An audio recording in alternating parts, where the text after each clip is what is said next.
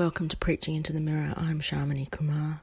Each week I'm spending time with some of the stories of Jesus, according to the Gospel readings of the Revised Common Lectionary, if that means anything to you. And I'm preaching the sermon that I think I most need to hear. You can't tell, but I look myself in the eye while I'm preaching via a mirror, and you're welcome to eavesdrop. This week's passage is John 6 35 to 51. So a bunch of religious types were offended by Jesus saying that he was the bread of life since the context of the story is about God providing bread in the wilderness to God's people, I guess that's one way of them objecting to him saying that he was God's gift. But there's also something about Jesus that offends religious types. He's not officially sanctioned and he keeps on making these grand claims. Plus, he's popular with people, and I guess that didn't go over so well with them. But I think there's also something about about the earthiness of it all that might be offensive to religious sensibilities. We religious types are often good at smoothing things over and making them prettier or more holy.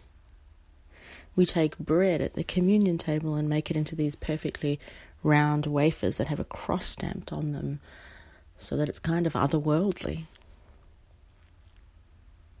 And Jesus did talk a lot about the kingdom of heaven or the spiritual realm or whatever, but he was so firmly grounded in what was physical and what was real. Things that could be touched and smelled and tasted.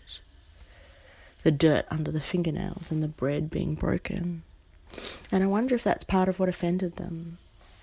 The whole idea of the incarnation that the bread of heaven could come near enough to shake hands with and get his robe dusty. Because I sometimes think I would like my provision to be more spiritual, more supernatural, more otherworldly, to come from heaven with no mediator. But Jesus reminds me that He is the bread of life. And that in His schema there is no concept of God except as the one who would become flesh and blood, who there is no concept of God without a body. There is no concept of God aside from the earthiness that shows the divine in the ordinary. Thanks be to God. Amen.